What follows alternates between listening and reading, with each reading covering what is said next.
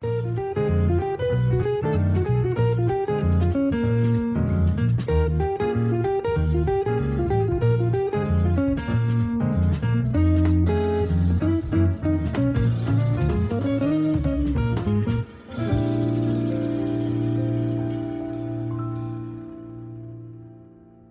下来这支则是我觉得我自己给我刚刚在节目开录前有跟曲曲聊到，就是小小我自己是蛮喜欢的一支电影。对，嗯，那前几年我们聊到一家子的咕咕叫或是瀑布的时候，我都有说我我那时候都觉得我很怕电影又落入一种煽情或是温情主义，好像探讨一个重要议题，一定要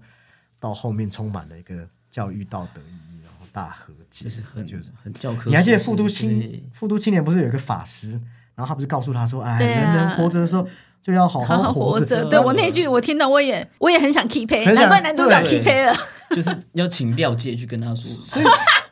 所谓结局大和解，其实就是这个意思。你只是想要让价值讨论变成一条通道而已。所以我认为讨论疾病生啊，或是过动儿啊，如果你只是用这种方式去做结论，我相信很多他们的家长就会告诉你，你这是这是理想主义。对，对，或者是我看不下去。或者你只是把力气放在感动论述的堆砌上面，我觉得那就是你创作能力的贫困。但是我觉得小小他做的很好，就是他聚焦对地方。我刚才还说要跟雀雀讲一个故事，就是我跟、嗯就是这个过、嗯过动生同班嘛，因为我太喜欢陈意涵里面的扮演了，就是他一解我的多年的疑惑。解开你人生的什么疑惑呢？我们小时候，我曾经和问题生同班的时候，那时候的我其实不会多想，也不会特别去排挤啦，就是顶多觉得有时候内心觉得有点烦。所以我这点我是对电影里面的一个小批评，就是我觉得里面的小孩太市侩、太心机了吧。但我后来又跟鸡哥说，我不能批评，啊搞不好现在的班级就真的长这，样因了。为这我们一对开始对对，以就讲前出来，对就是那小时候个我们不好意思比较就是那个群众好像就是有点太模板，就太坏了。可是我们后来他又提出这个论点，就是现在小朋友搞不好是，这样吗？对，可能已经那个成长环境或是这个这个环境日新月异之下，还有就保保罗老师做错事啊，就是你你你让他不生，你不要理他，你就可以得贴子，那你当然会去戳他啊。对啊。怪保罗保罗老师这样对吗？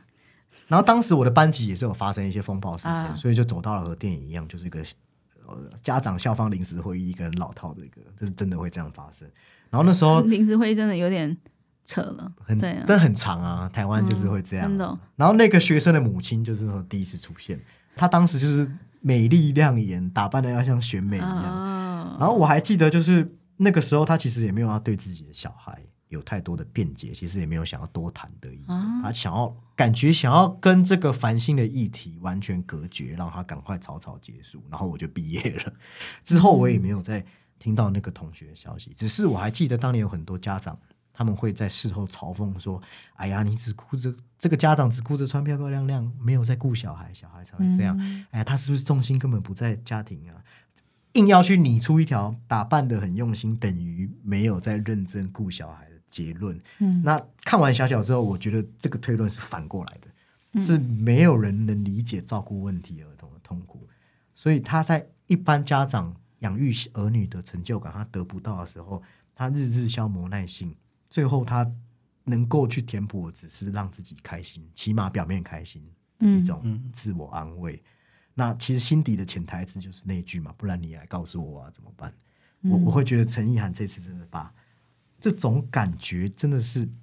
就是电影也不会去强调我们说的爱的无敌论，反而是去检视爱在各各个事件、各个状况的那个牢靠的程度是不是百分之百。是有限量？而且当他还是单向的时候，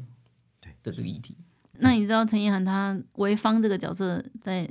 那个有 IG 吗？是真的有 IG，、哦，真的 去追踪一下这样。而且他其实也是有给到说妈妈真的很可怜啊，你看他嗯也是有不负责任爸爸造成的一个隐形的破破局，好，再到这个女儿常常因为过高的活动量控制不了自己的状况的时候，妈妈其实也是那个被伤害的人，所以我会说母女戏码真的是这部片一个最重要的章节。没错，我甚至都会说这部片的母女戏码还不够，因为我还想要多看一点，你想要多多窥探一点相爱相杀、嗯。啊，所以我很喜欢，就是他们两个人，他跟林品彤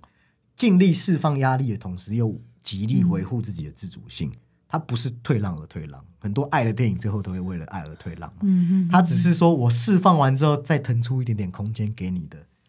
这样的感觉。对，所以影片的最后一颗镜头，我们知道那不是什么一厢情愿的和解，只是拳打脚踢后的一个暂时的所以我觉得那个很棒，是他好像那个拥抱不只有爱，还有一种就是很无奈的感觉。互相取暖一下，对接下来再站下一场。对，对，讲的很好那。个感觉就是就是因为那个关系不会因为一场台风或一场风雨就得到好像就是真正的大和解一样，但还是他又要回归他们之前所重复的日常，一直一直这样子，它就是一个片刻的喘息而已。没错，生儿育女就是这样，没错。因为我们华人传统的爱就会变成迁就包容嘛，就会变得患得患失。但是里面就是有一种哦，老娘也要我自己的人生，或者是女儿说我鸟你妈妈，我就是想要闹的两种情绪在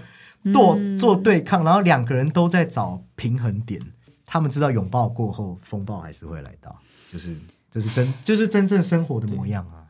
呃，我觉得电影也是透过这种方式，可以真正把这个疾病的标签成功去除，取而代之是我们人在不同的主体性上本来就会有自己无法让步的一个一个地方。难道我们人没有俩公的时候吗？难道就是过动而哦？过动而俩公，他就叫过动儿；一般人俩公就叫俩公，没有没有，就是不应该去做这样的。其实大家都是一条界限在嗯摇摆。那对啊，那就像我刚才开头提到的这个漂亮妈妈，我觉得没有人有资格去定义一个好坏母亲应该长什么模样。其实这是他与他的小小之间的事情，不干你的事。就是只有他们两个才可以去说明是这是什么样的爱。电影不跟你去说明，我觉得这是蛮……嗯我我不知道对雀雀这样妈妈来看，应该也是蛮有感触的。我自己是因为有有些状况，当然我也没办法去，真的是真的有相对应的经验呢、对，但是那个我自己突然也被 Summer Q 到，说我小时候也同我我记得我五年级也有跟一个过动症的同学嗯同班，然后每次在那个以前我们小时候还有升旗，然后就得全校的人都聚集在操场。那个过动症的小朋友，他就等于得到老师的默许，他可以在整个队伍里面穿梭跑跳，然 后然后每个人都逗一下，这样，结果最后就我身边好像旁边旁边的一个女生终于受不了，她就跟那个郭栋儿说：“你为什么不去找简英柔？就是我的名字。”然后 然后就是大家就是全部人都被他嗯聊过了嘛。那那那个女那个轮到你了，是不是？可是那个郭栋儿就跟那个我旁边那个人讲一句话说，他脸上写着“不要惹我”，然后我就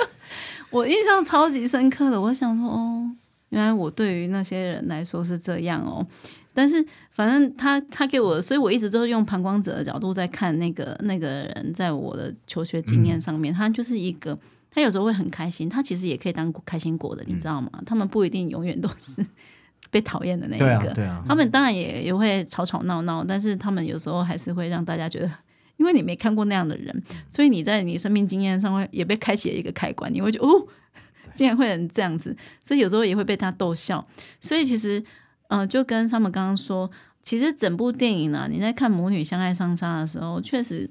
他电影是有点烦躁的，但是你完全无法忽略的就是他们彼此相爱的那个部分，它还是交错在每个电影的一些细节里面。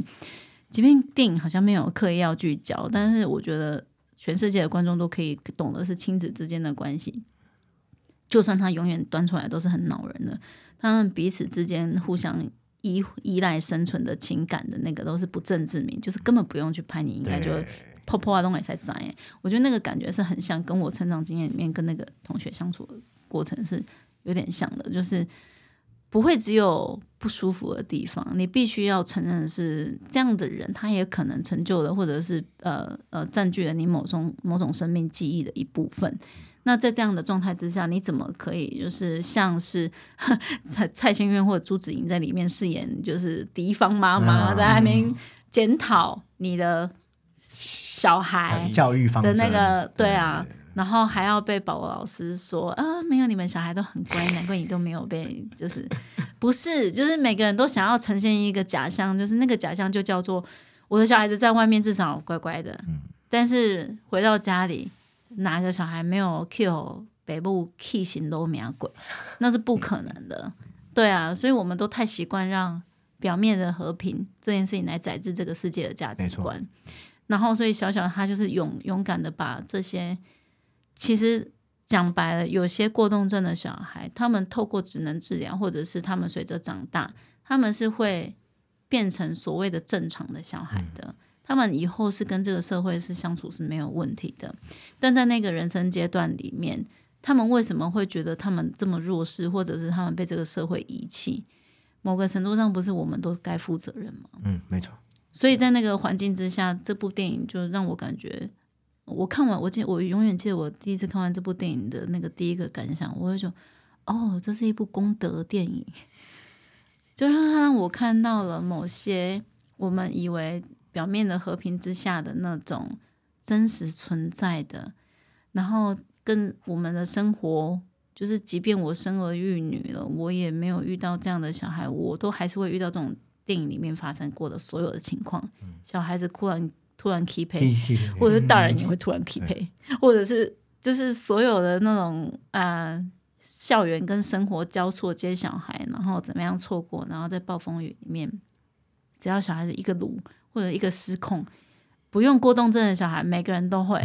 对那种东西，其实都是真真实实的、扎扎实实的在我们生命里面的。那为什么我们老是要用磨去的动作，假装这件事情不存在？那所以这电影拍出来，我觉得挺挺伟大的，就是让大家知道，每个人都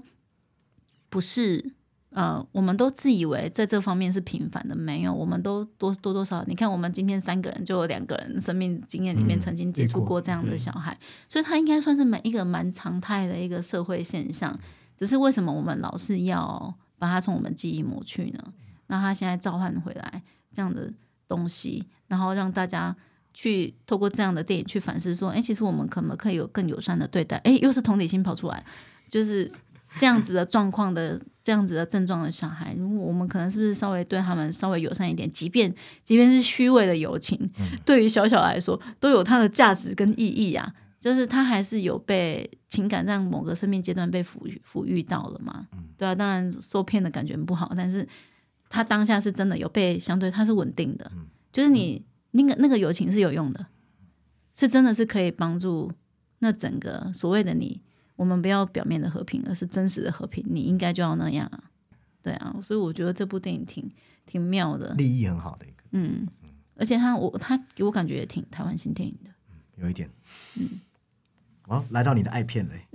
就是这部应该是今年打动观众内心、目标群众范围最广的一部电影。我觉得，毕竟因为他描绘的已经不是我们说的升学时代，而是一个长期陋习下，我觉得父权铁腕导致的一个原生家庭创伤，然后接通到我们整个时代的郁结，就是《年少日记》。嗯，他跟《百日之下》其实有一些不少共通点，都是关心社会议题，都是新导演自编自导，都是尔冬升监制，都是流行这个摄影。嗯就是他虽然颇有相近，但是又不尽相同。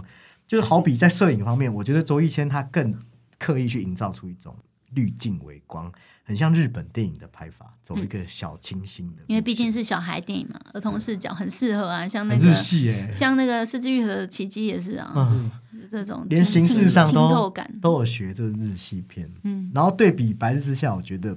他巧妙避过一些比较小写实夸张，或是一些反而是用了避开一些我们说的同片型的常见的招数，反而很多想法很新颖的、很创意的，我觉得通通很有效果的 打中观众。好好笑啊！那个导演，我突然想到他受访的时候说，因为他们要年营造年年代感很困难，然后处处碰壁，所以就只能把镜头再拉近。然后他整部整个电影拍的过程，他很他很不舒服，他觉得 他想要镜头再远一点，但没办法。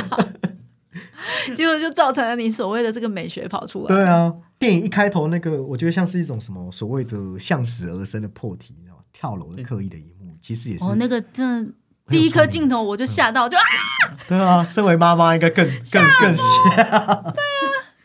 颗镜头就是这样子，哦，真的是心脏不好的人要小心。而且像我是成长在升学学校，所以它里面日记的方式，我觉得就是记载我们很多的学生在升学压力的时候是一个失语的状态。我们想要告诉父母的话，想要说出口的东西，其实是被冰冷的成绩数字给给隔绝，就很可惜。原来你有这一段，对啊，然后他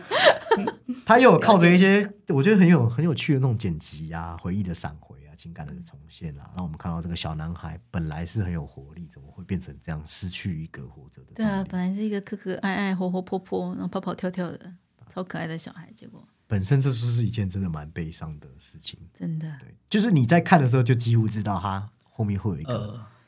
悲伤的感觉，因为毕竟电影一开头就已经给你这样的。对他暗示给你那样的意象，可是他又有一个反转，然后这个反转又还有等于是预示他后面的那个结构上会再反转一次。没错，那个真的是有点神奇，因为我们什么大风大浪没见过，还会被这种那个叙事给反转给 给唬到，而且而且是有效而且是真的完全入戏，就是他不是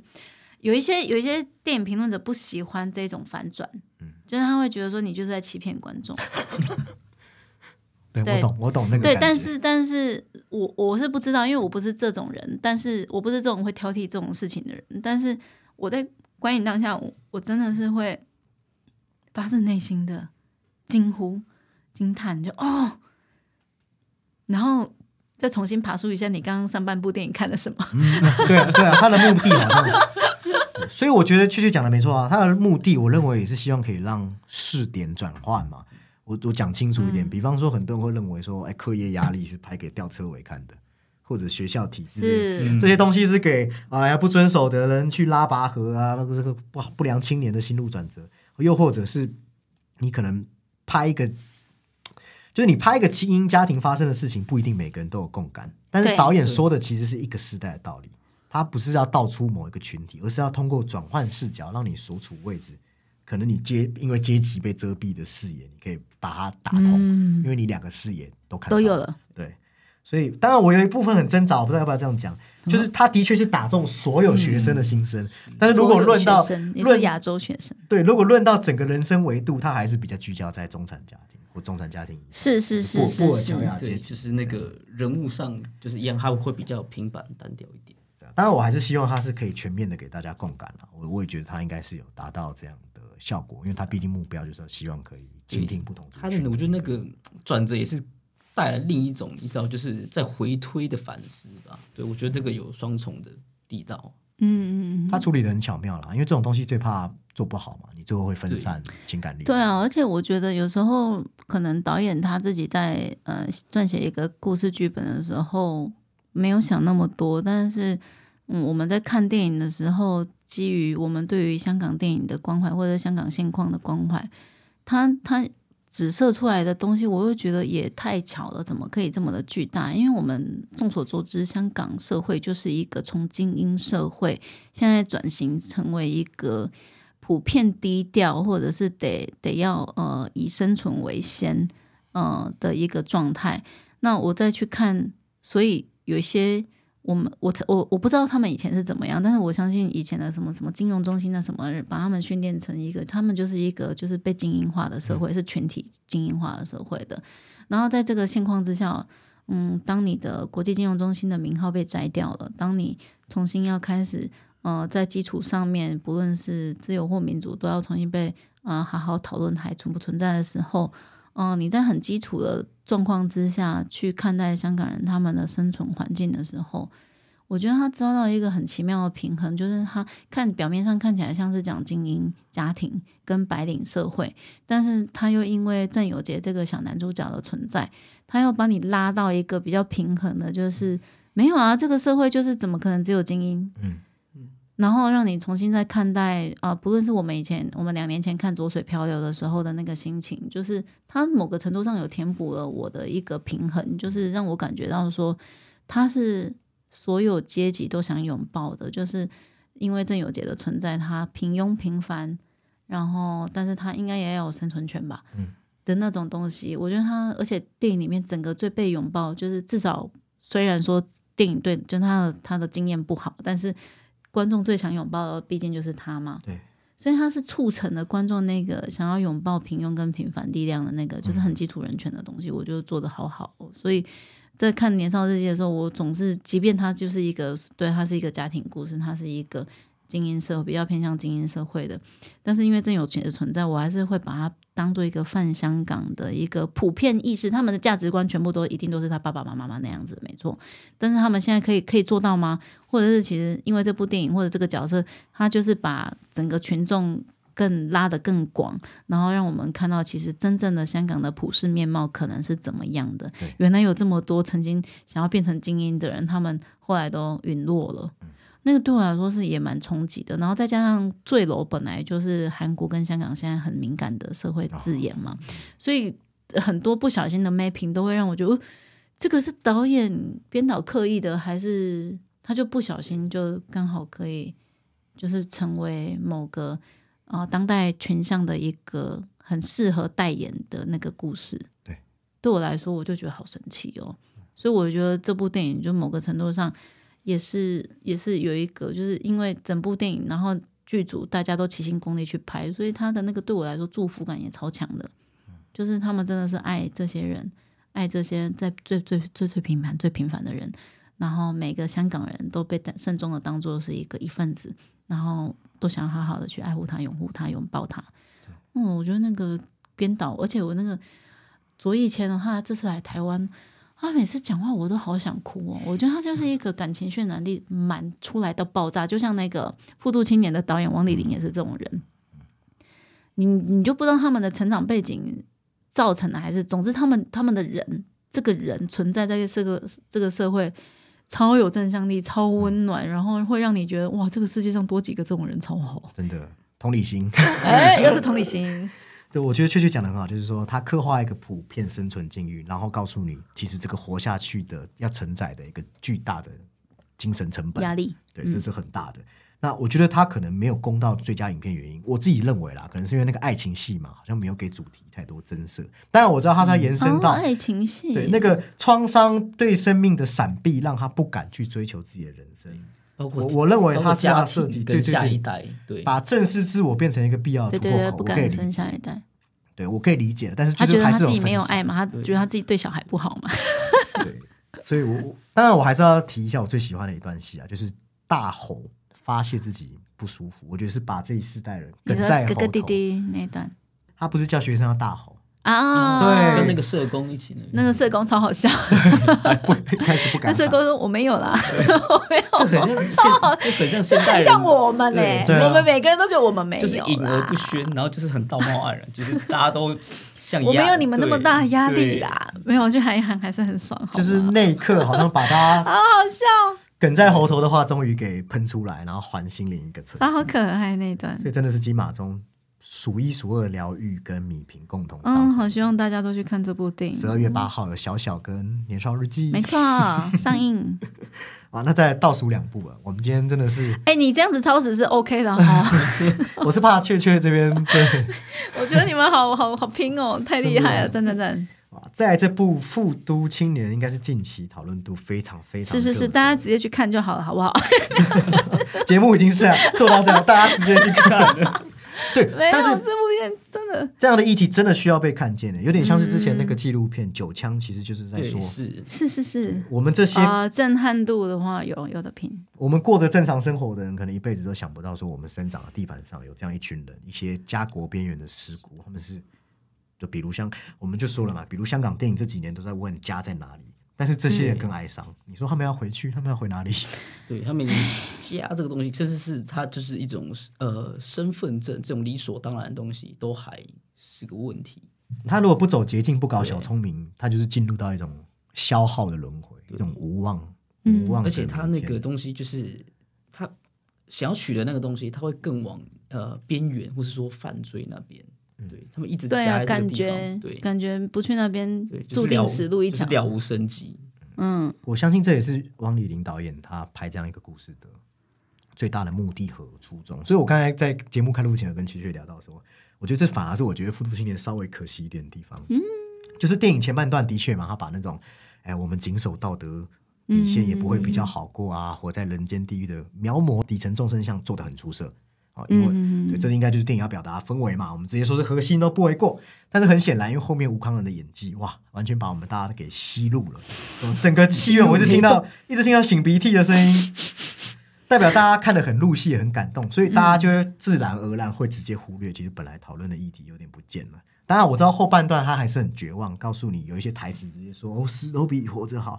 哦、嗯嗯没有根也得不到认可，我干脆就让自己挂掉，然后去探讨司法，去探讨马来西亚整个对。但是我觉得与此同时，牢房中的事情其实归牢房中啊，就是生活还是得继续。我的意思就是说，嗯当剧情走到这边的时候，陈泽耀饰演的弟弟，他所承载的变成是一人份的孤寂，是更孤寂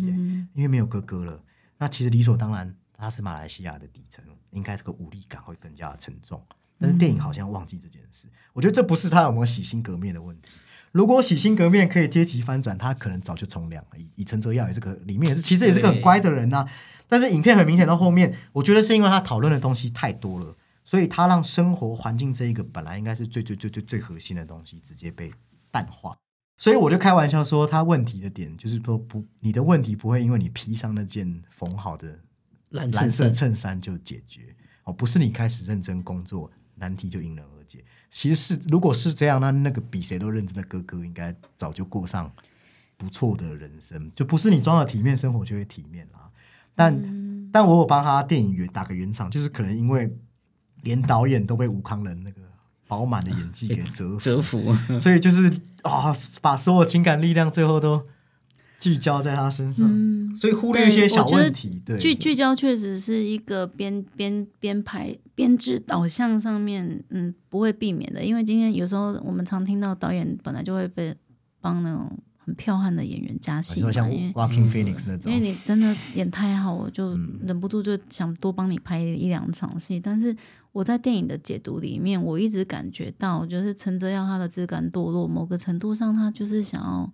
这是一个很扭曲的、不健康的回报他哥哥的方法。啊，也也是也是就是我我人生想要摆烂，不是来自于嗯我对于自己的嗯不想打拼，而是于我要跟你共进退。嗯今天你都已经不能，你我我还有出生子，你连你连出生子都没有，都没有你连你连要办 ID 的希望都渺茫的时候，我就是要跟你共进退啊！我干嘛去办？而且今天他就是在帮人家办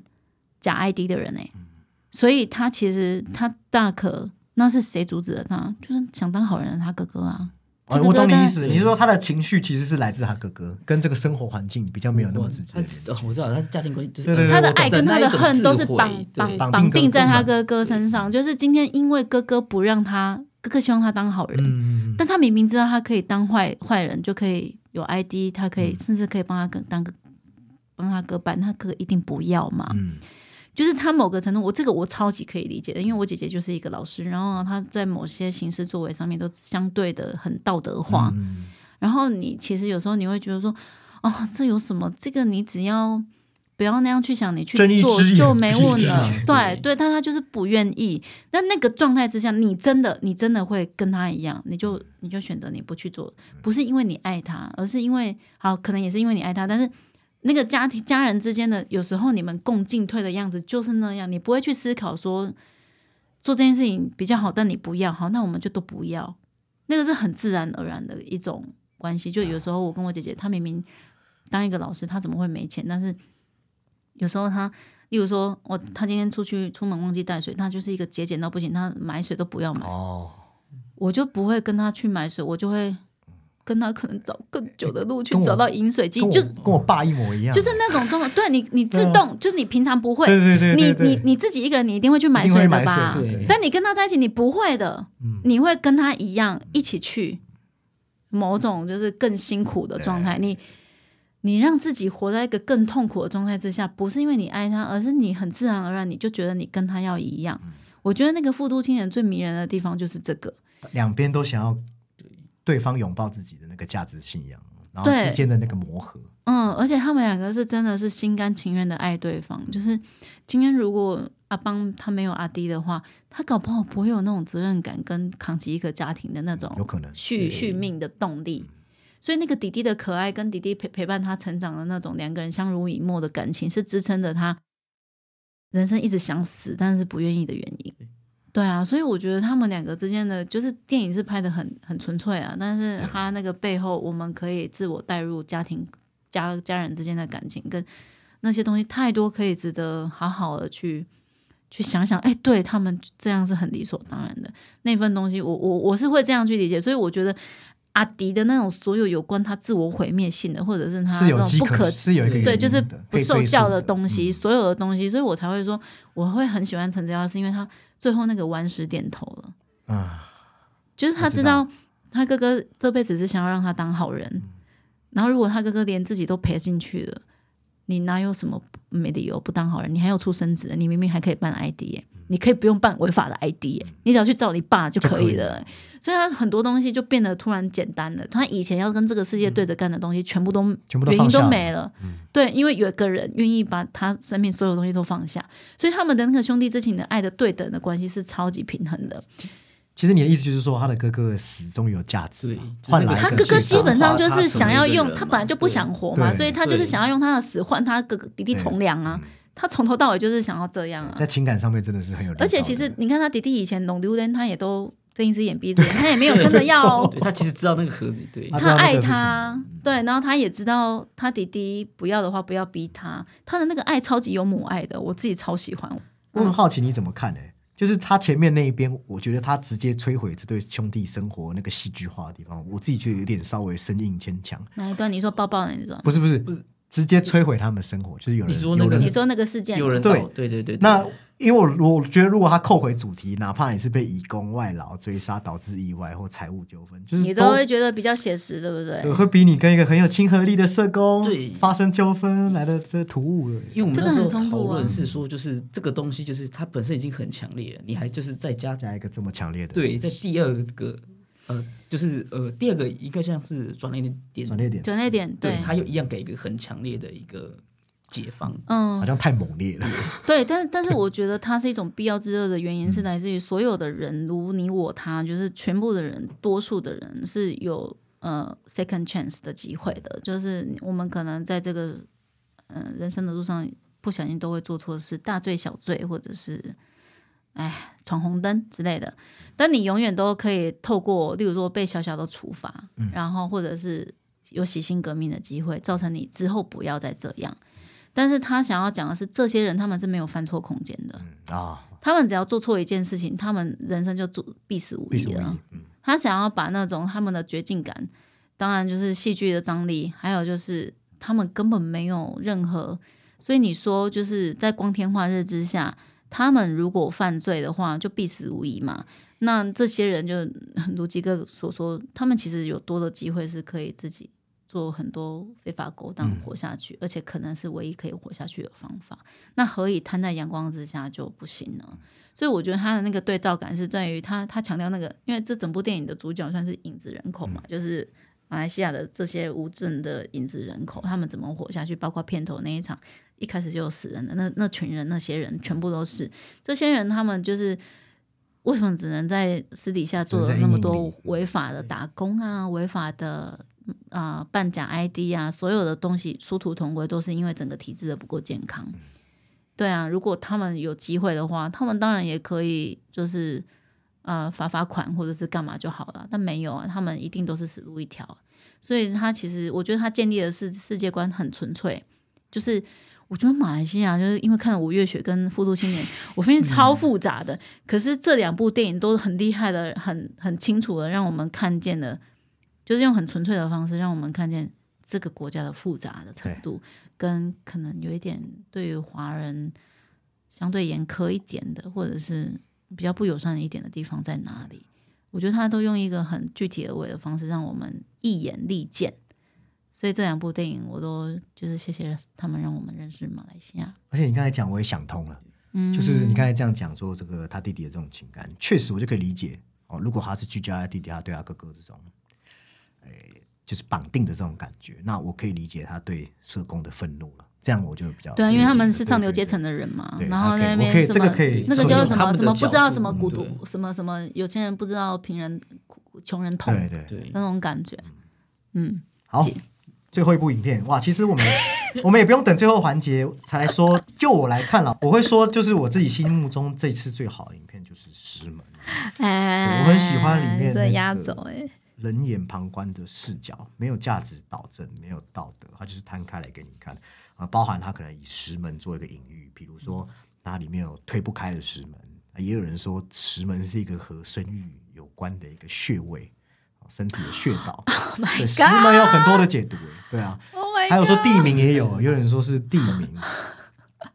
然后再连接到说里面那个按不开的乳房胀肿胀，我也很少看到电影在拍这样的对对对吓死人。了对，我觉得等于是先讲这个所有东亚普遍女性一个缓解不了的疼痛，乃至于到嗯小朋友的哭声，其实也很像一个绑定的咒语。是是是是提醒好像是提醒作为母亲的宿命，因为在这部电影里面，在这部电影里，女人的身体它不是属于自己的，很可怕。你的身体不是你的对，身体，你的身体不是你的身体，她的肚囊好像是她在父的小孩也权不是你的小孩。父权世界的筹码。它是有一个很像评明码标价的东西它不只有标价，它还有个量表，可以量化之类的。嗯，然后电影就是这样以林女主角林森的肚子串起，包含代孕、卖卵、传销、婴儿贩卖这些社会议题，而且很冷意、很让让人发寒的是，里面讲到的这些胎儿唤起他的这些东西，不是什么沉睡体内的母爱，而是一个突如其来在他身上交换对，在他身上负担很焦虑。那还有他一个一个主题，就是他始终想独立却独立不得的宿命。这边独立不是讲年轻人的独立，是那个精神脱胎的那种独立。独立自主的。对，血淋淋摊开在中国社会，我其实也不要只说中国社会啊，我觉得资本社会就是长这样，你玩不起的人就是去搞黑色经济，所以嗯嗯嗯，很可怕啊！这小孩这肚子里的娃，那个妈妈本来想要卸掉负担，最后还被更大的利益给套牢，然后就很可怕，看到那个卖婴儿的产业链。超可怕的。而且我发现后来发现那个菠萝凤梨是不是也有一段那个妈妈在肚子上面贴标签，也有看到就是找代理。对对对，哇，真的所以那个两还有卖器官嘛？对对，两部片串起来，我想，哦天哪，这是什么社会常态嘛？而且你看那个菠萝凤梨，还是讲的是啊、嗯奥运二零零八零九的，对，哦对，然后再对，然后呢然后然后结果到了那个石门还是这样，十五年过左右还是一样。很妙啊诶，。鸡哥说他在映后会有听到这个黄继夫妇讲到说，里面有对婴儿，就是那个本人卖婴儿那个商人，那个黑色，产业的，只是导演不跟你讲是哪一的那个位。导演不呃刺激了的，应该说的那位商人老板，其实在里面有演出，所以这很妙，你看，所以真的都是真人真事，而且就是纪录片嘛，对对吗？而且他甚至有些场景是跟他借的，对，所以我们看那个场景是那个婴儿商人很大方，对，反正也看不出来，所以大家它不是一种重组，而且它是这种真实情况的再现。他有提出一个观点，但是他的那个原话有点长，我我有点呃，就是我没办法完全重复。我知道，知道。但他有一个大意，大概是说，他们这样的人其实某一种角度去切入话，他有点像是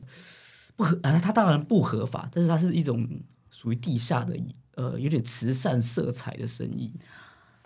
哦天呐，我懂你的意思，就他们做的不合法的事，但他们他们是本着他们觉得他们在做在功德，做好事，因为他们就觉得啊，反正没有人有有人想要有小孩，但是没有办法有，那我们就来就跟婴儿转运站一样了但。是它因为它背后其实会衍生出更多的问题，可能是一种拐卖或是这一种器官等等奴隶等等。对啊，因为你你有有有社会供需，你就会有一些相对的犯罪行为出现了。而且你讲到这个，了的它呼应的这个，我觉得最恐怖就是我们本来会为这铃声感到担心，但是后来你会发现，他早就被日子逼到，他也懂得利用他自己全身上下每一每一处去挣钱，嗯。就是说他自己也甘愿变成那个被卖家挑选凝视的课题，然后他再到后面成为体系的一部分，带着其他少女去参与这样的。你我觉得很恐怖是他们那些女生的，尤其是铃声，他们脸是没有生气的面庞，他越故作沉。越故作沉定，我就就是每个觉得他人都漂漂亮亮，然后那个安安静静的，然后故作镇静的。越对越显得自己可以打理生活，其实越表示他不能去处理已经越来越失控的状况失控的啊、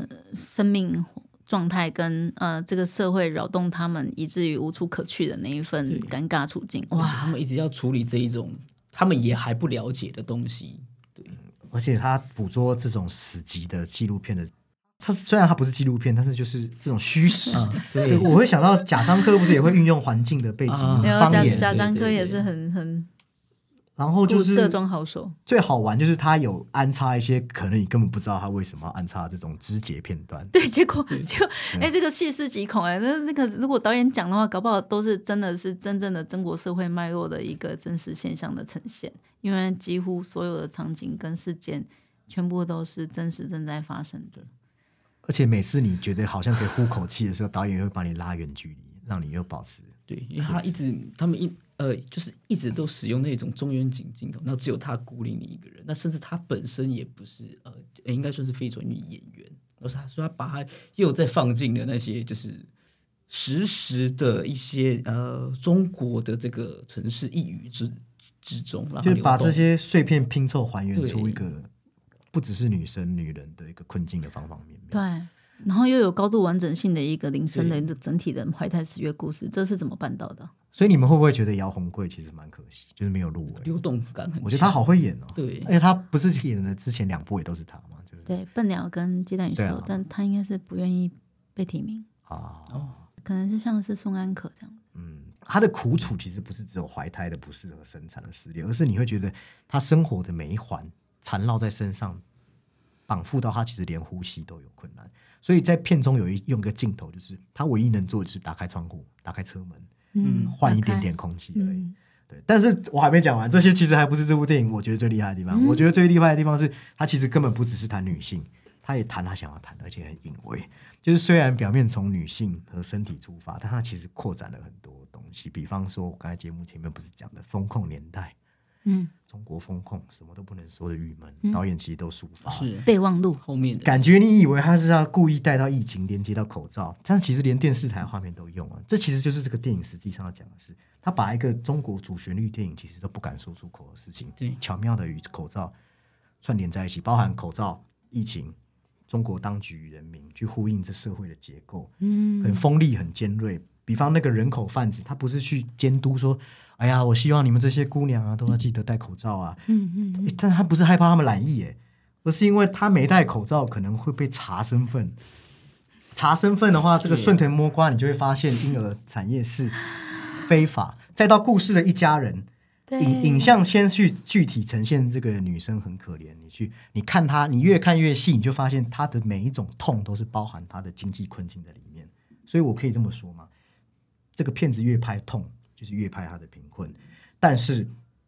他们家真的可怜吗？比如说我刚才讲的林森后面不是也成为婴儿中介的帮手？那他们一家人虽然也遭遇困境，他们也在用同样的方式在毒害，包括他妈妈等等的。我们可以发现，这这他们一直都呃，他们是非常传销的这样的。一般来说，拍小人物很苦，或者小人物是受害者，其实真的很常见。但是如果连小人物都是一整个时代的加害结构，我觉得这故事就很有后劲。嗯，因为大家是共犯结构嘛。对，最可怕是他妈妈有没有，甚至也也很相信那些商品，所以他根本不知道自己错在哪。就如同所我们讲的，其实我们所谓的洗脑的传销经济，不就是现代经济的一个说？对啊，可能也是因为长明教育的是缺困乏啦。嗯，对啊，然后还有那个城乡差距造成的一些资讯落差，它有很多的一些社会问题结构。就是你在看每每一次石门它所呈现出来的情节的时候，我还蛮推荐大家用真实发生的状态，然后你看到每一个地方你觉得有疑问，每一个环节有疑问的时候。它就是一个社会问题，所以你把它圈圈起来，对它，它整个被对标起来，就整部电影的石门石门看完，整部电影就，哦，你就是《满江红》有没有？就是一份试卷，你把它摊开来，然后打圈圈圈圈圈，你会觉得哦，天哪，天哪，天哪，这简直就是一一个什么社会检视书，社会结构的，对对对，你你你可以去就是。检验一下整体整整体整体体质的那个状况，体检的报告单。其实也是在检视中国当局啊。哎呀，讲讲难怪会被下架，就是因为他扣回疫情，你会发现他们家特别是林森，他们一开始就洞见了商机啊，买了大量的口罩，从一开始便宜卖，到后来近乎暴利嘛，那个一个包已经夸张到。其实这不就是疫情当下我们所有人民与当局？与社会结构形成的一种无量的循环吗？没错，就是整部电影那个清清淡淡的讲了这些事情，但其实都讲了。看起来每个都是过场而已啊，就哦哦一个，但其实都讲了，对，是一种很就是大家都进入这个社会的食物链，那同时被剖析的，一种很痛的感觉。但是我看起来他很有很痛感，对你呃，刚刚宋总提到他有一种会说呃痛的感觉，痛痛感。但是我看起来是他又有一种很别样的生命力，就是他很就是哇，就是就是你好像去到那个地方，他就是都是这样子，他们就是恣意的，就是会形成这样子。他们就是你你的意思就是他们也是会自我生长的，就是对对，他就是会长长得很茂盛的这个样子，就是样那个生命力的那种呈现，就是我要活下去，就是只能循着这个土地给你的，呃对他们是在加害被害的这个关系中，就是他们主客他是呃是一体两面的，所以反反正我们节目不开的我们节目不用过审，所以我就开玩笑说，石门推开用导演的话，石门推开后不是金马，你不会觉得那个导演在讲这句话的时候都还怯生生的吗？石门推开后不是金马，石门推开后是真相。是啊，我觉得他他在讲讲推开石门，我每次看他欲言又止在在讲推开石门 我都听得意味盎然。我想说，Come on，讲一句推开石门，为什么要这么的举什么举？举步维艰嘛。结果我觉得那么谨慎，我感觉他是举步维艰的，我我真的是也感觉他辛苦了，就是她是一个很可爱的小女生，然后充满少女感。嗯，对我知道她在台上那个手舞足那个蹈模样，你看她那很开心。个对那个少女的声线，啊对影后会讲话，就是就是好像有点想讲又不敢讲可。爱，就是你就知道，你就知道身为创作者的，嗯，怯懦跟伟大。嗯，真的，这个创作表达欲望就是艺术家的一个本性。嗯，你你知道他一定是害怕的，对啊，哇，真的想想真的是难怪伟大。所以我就下一个结论啊，嗯就是相比《大山来了》这部电影的嘲讽力度和技巧太高超了。我自己的想法，如果你是要说给大部分人听的，你要说的很用力，所以于是有了《大山来了》。但如果你要说给少部分，清醒或者有智慧的人听，嗯要很小声，那就是石门。轻轻柔柔的对，说，那就是石门啊。我觉得这是对。难怪你会喜欢。嗯，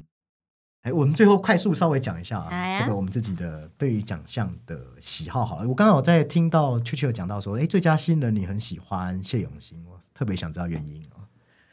哎，那时候其实我我我我我一直有强调，其实我一直觉得，嗯，不论是谢永新还是叶小飞，叶小飞，还是这个少男少女这一个，我都觉得他们得奖，我都会替他们感到开心，因为他们在电影中都确实表达出了某种标志性的人物，嗯，人物脸谱。那个脸谱呢，是很适用于嗯华语电影，甚至是亚洲电影，然后也充满了发展潜力的，就是有这样子的脸谱被印制在无限的重复在嗯华语电影，绝对是，而且他们的演技真的跟眼神都超棒，是真的可以帮华语电影加分跟充满魅力的角的的演员存在。然后谢永新那时候得奖，我也不意外的地方是在于，我觉得吴我直接引用吴康仁在得奖后台里面讲了一句话，他说他觉得他看谢永新的时候有看那个眼神哦，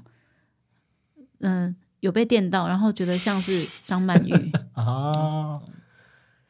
嗯，然后有我觉我常常觉得演员的眼神真的太重要了，演员的眼神可以代表一切，一切。就是我我有时候都会我我也像我我们从小都知道梁朝伟眼神超棒，眼皮都会演，你也。不知道他的眼神是天生的还是演技，嗯，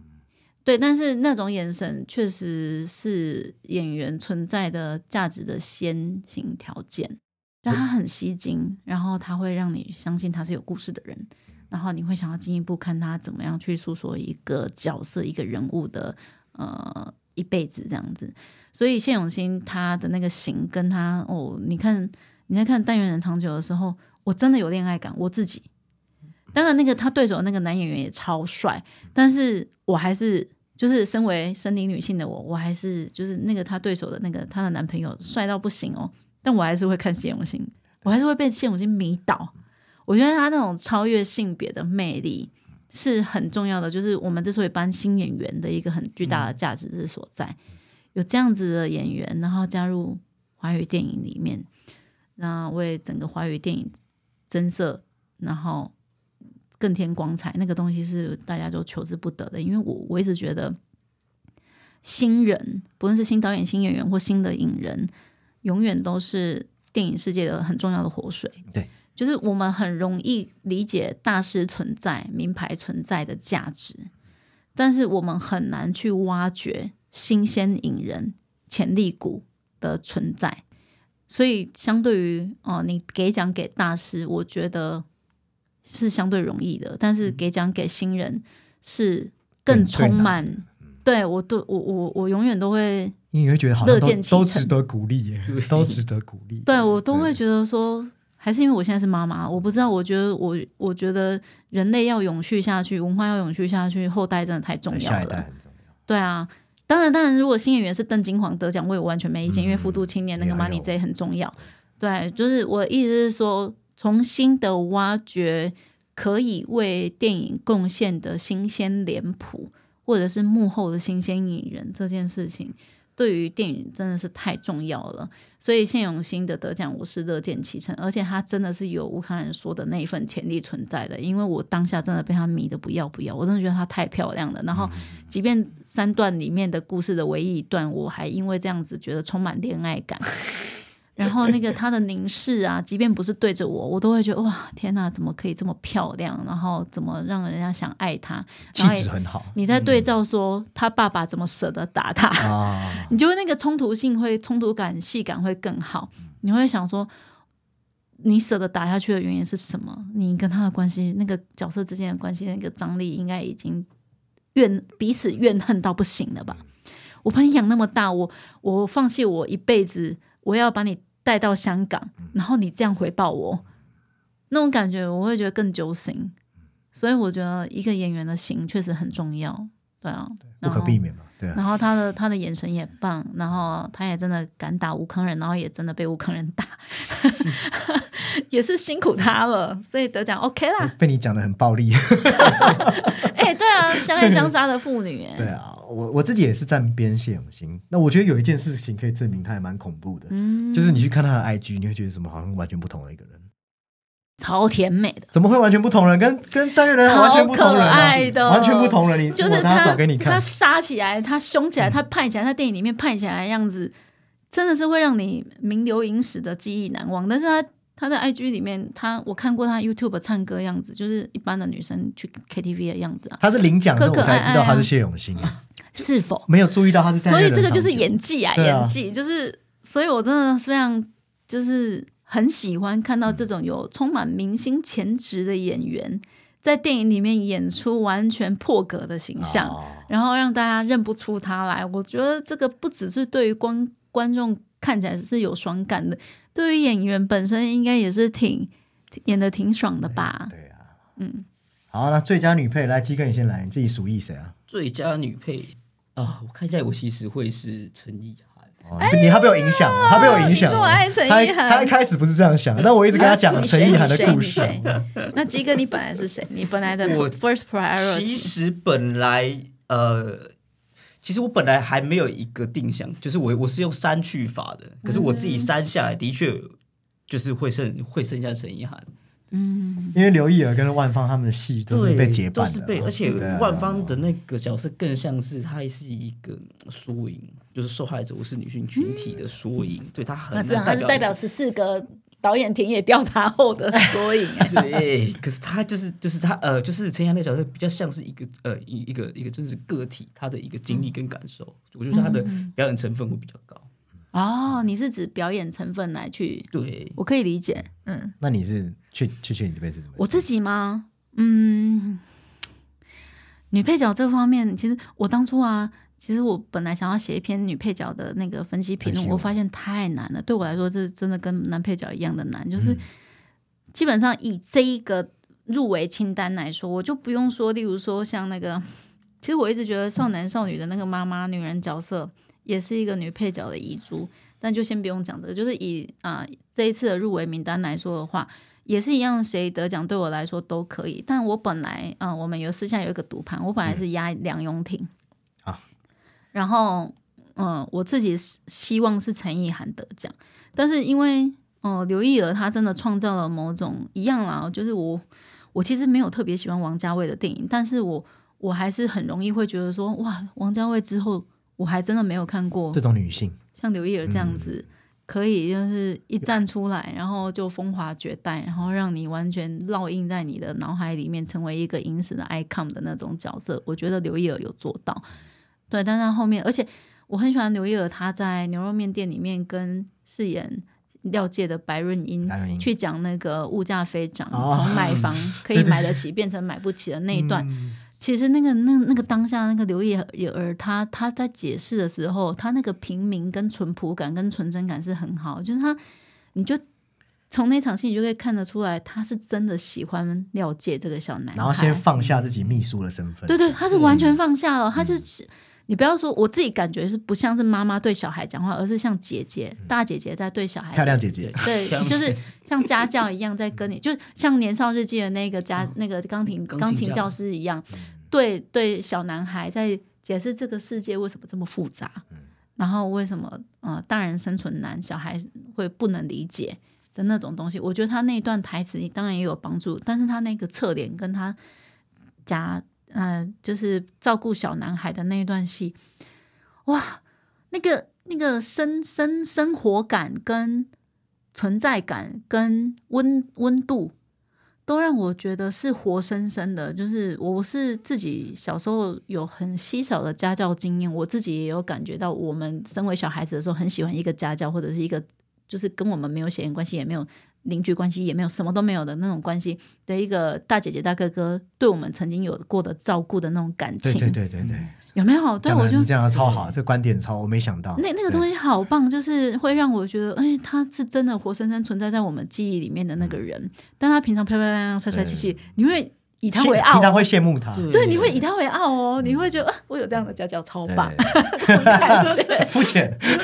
Sorry，对，但是他们言之有物，然后他们也对对。呃，他们也在他们的呃嗯，例如说嗯那个生存环境里面有一小小的地位，这样子，他们好像照顾得了自己。他们刚从孩童变成一个成人，然后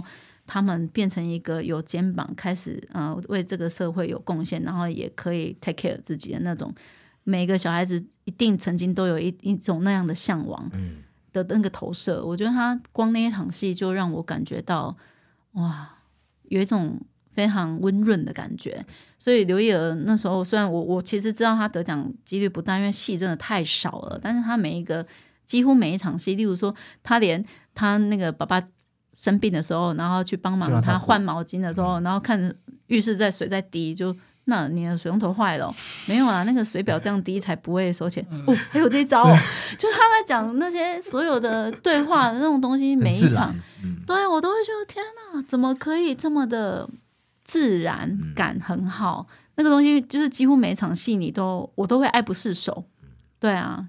所以我会觉得说好可惜哦就是就是一个给他多吸一点，就带刺就赢了带刺却温柔的蔷薇啊。啊！对对对对对，那种感觉超棒。那最佳男配应该我们大家都是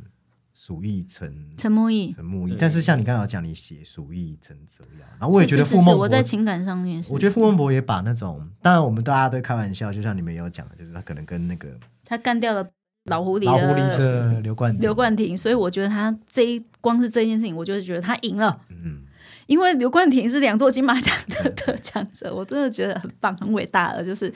傅孟博人生还是有那个一大，就是迈向一步新进展。而且我一直觉得傅孟博他是一个很值得被开发的演员，就是他是一个看起来好像只能演帅哥或偶像剧男主角的人，没有，其实他超级没有下限的。他那种憨憨的感觉其实蛮好的。他的憨感很好，但是但是他他的那个他接受角度角色的能耐的那个跨度啊，我觉得一般的编导或幕后或 casting 应该没有想象过。嗯真的欢迎大家就是多多开发傅孟博。哎，对各位导演有听到？啊，招商了。哎，那最佳女主角的部分呢？我蛮好奇，缺缺你是投给谁？哦这个这个，我觉得是算是我心中的死亡之组。哦，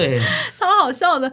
我那时候有请那个几个影评人帮帮我们那个预测一下，然后我自己当然是先写自己的啊，然后那时候我就是写林品彤啊，但是哦，真的哦？对，但是会员独具，没有没有，但是后来我改了，啊。哇，我觉得我自己也真的是我被那个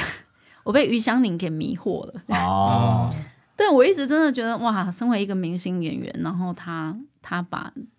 一部这么沉重的戏，然后带进很多的观众，这件事情真的是很难。就像我看《鬼家人》一样的那种感觉，就是我也觉得说，这些演员真是功德无量，他们愿意去演议题的电影，然后让大家更关注到去思考，或者你不用你把它当做一部电影看掉也无所谓，至少你看到了。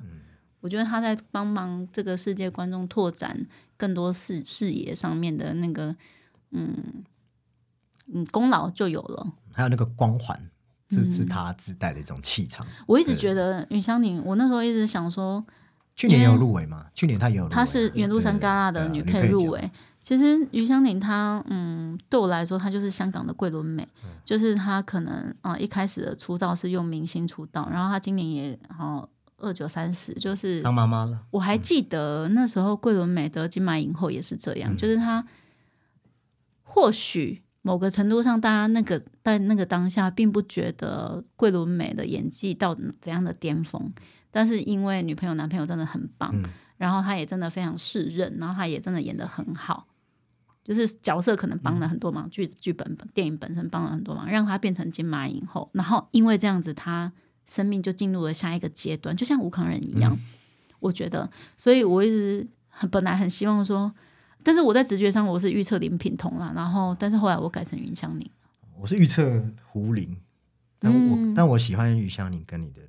理由还蛮接近。哎，对我就蛮我是吴香林跟胡林两个，最后我选择胡林。哎，对，其实如果胡林得奖超棒哎，因为我放弃于香林的那个理由，我之前好一看完没多久，我就跟。跟我聊过，我觉得是剧本的问题，因为那样的记者比较常见对，然后再加上他后记者角色难。对，然后再加上后面他有两段，其实可以让角色可以有，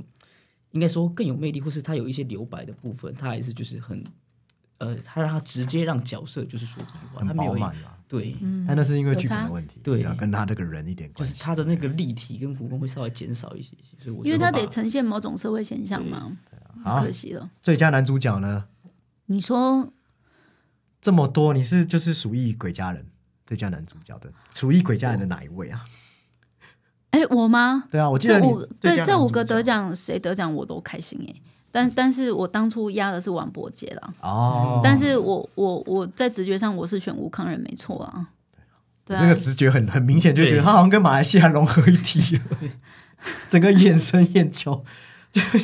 我跟你讲，就不要说什么他那一场什么。手带镣铐那场戏，他其实生活感的前半部也是有很多的铺陈。他的各种就是无奈，或是他跟跟弟弟的一些小冲突，或是生活的小确幸，其实都已经很贴合了。没错。那我觉得许光汉给我蛮多惊喜的，就是他跨越了他原本的那种，其实他以前没有展现过这种面相，我觉得非常的，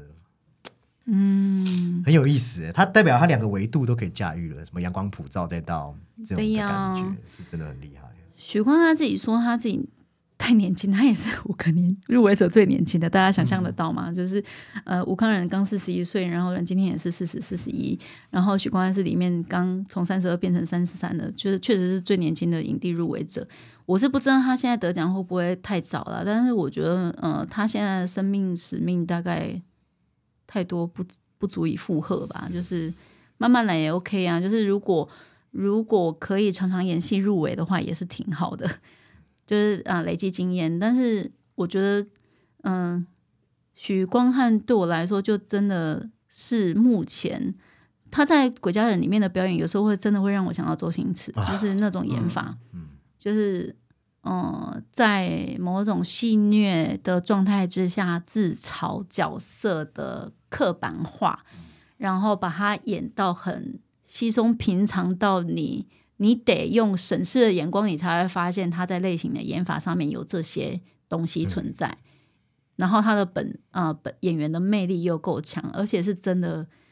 我觉得他在演戏的时候是没有偶包的啦。对，没有，完全没有。嗯，所以那那那那个东西是很值得。像例如说，呃，吴康仁要不是这次演哑巴，他会有某种某种演员本色的难以抹除，本色特色的难以抹除。因为吴康仁的口条，很多人都会去讨论他，但许光汉目前没有，就好像你去看《阳光普照》跟《鬼家人》，好像看到两个人一样。嗯，就是许光汉在任何一个环节上面，好像都可以被捏塑成另外一个人。对对对。所以这个这个弹性，我是觉得很特别的。嗯，然后阮经天对我来说真的就是蒙甲的二点零，所以得奖也可以。黑道专业户，没错，而且他这一次比较就是比较你知道，就是比较朗朗的，就是很轻松的。浪，嗯，对对对对，我觉得那个就是他的生命经历，让他带到了某种新的境界。所以，如果以境界论来说，对他确实跨越了他某种生命的状态，那个东西也蛮值得。我觉得每个演员都有他们的人生的里程碑要跨越。阮阮经天有做到，然后王伯杰，我真的觉得更不用说，他阮王伯杰可能是这所有的演员里面，除了吴康仁，没有比吴康仁更厉害的是他阮经王伯杰已经有三十几部的电影的拍摄经验了，所以很惊人哦。所以他的电影拍摄经验很多，然后真的在一起是有集大成的，然后也真的演出了某种。其实我觉得像王伯杰这样子经验丰富的演员，要演更纯粹的东西是更难的，但是对他来说好像没有很难的样子。他驾驭的很好。嗯，那个纯粹感就是医医医者仁心的那个东西，在不经意的地方闪现出那种圣光的感觉，真的超棒。他没有过度去放大这一面。对对对，他没有要把它演成超级英雄，那个东西真的很棒。对啊，那林柏宏更不用讲，应该是林柏宏现在人生的代表作。巅峰。我觉得他演毛毛这个角色简直就是可爱到不行，然后又又精工打造到不行，就他的每一个呃细节表演的，例如说眼神、语调，还有姿态，嗯，对，都恰到一个哇浑然天成的好处。但是我昨天又前天跟家人又一起带着小孩看一遍《鬼家人》，戏份就真的少一点。他前面很晚才出场，他半个小时之后才出场，对。啊，所以我觉得可能要不是他戏份这么少，哦，他得奖应该应该也是很理直气壮的哟。诶那我因为我们这边我跟鸡哥的最佳影片都是石门，所以最后就问雀雀你的嗯心中最佳影片是哪一部？哇，好难哦，嗯，年少日记或石门都可以啊。嗯，对啊，因为年少日记，我觉得它的它的主要是因为在情感的渲染力上面，我到现在还是很难忘，想到就会觉得很棒。对，那石门真的是越想越越厉害的一部电影。对，真的是每次再去思考一次它它所存在的，不论是议题，或者是不论是性别的，或者是社会的，或者是政治的，或者是呃很生理上面的哦，所有所有真的还有人类文明行为，传销包括传 销，包括买卖，买卖，包括疫情的对应对政策，嗯。所有还有那个青年求职，所有，然后还有那还个大陆很爱的海外的呃海外发展的有那种，有一点华语那种冲英文学习的这种种。往外的这种，还有跟男朋友的相处，所有对对两性的任何一个环节，还有夫妻的、父母的、亲子的，所有一个环节想起来都觉得哦，就是都有让我们去思考的空间，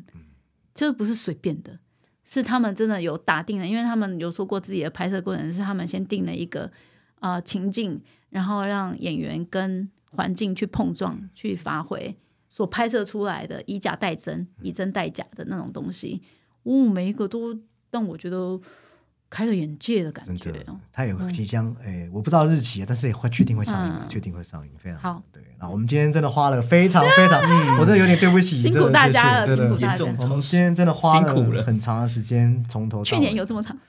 比去年又长了大概三十到四十分钟。所以所有听众记得，如果觉得喜欢我们内容，帮忙多多转发，然后喜欢的话也欢迎到 Apple Podcast 或是 Spotify Podcast 帮我们按下五星评论，还有确切的节目、确切的影评、确切的 IG 也记得欢迎大家都可以多多追踪。谢谢。来，那我们本期的节目这边告一段落，拜拜拜。拜。